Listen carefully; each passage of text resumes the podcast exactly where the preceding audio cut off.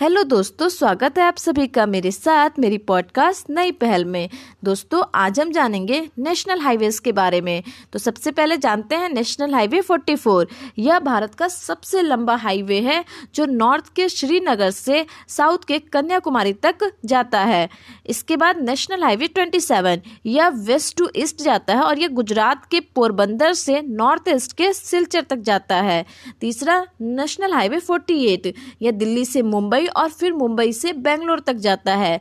National highway 19 तो ये दिल्ली से कोलकाता तक है। और नेशनल हाईवे 16 जो 16 जो कि चेन्नई से कोलकाता तक है। मिलते हैं दोस्तों अगली पॉडकास्ट में। तब तक के लिए धन्यवाद।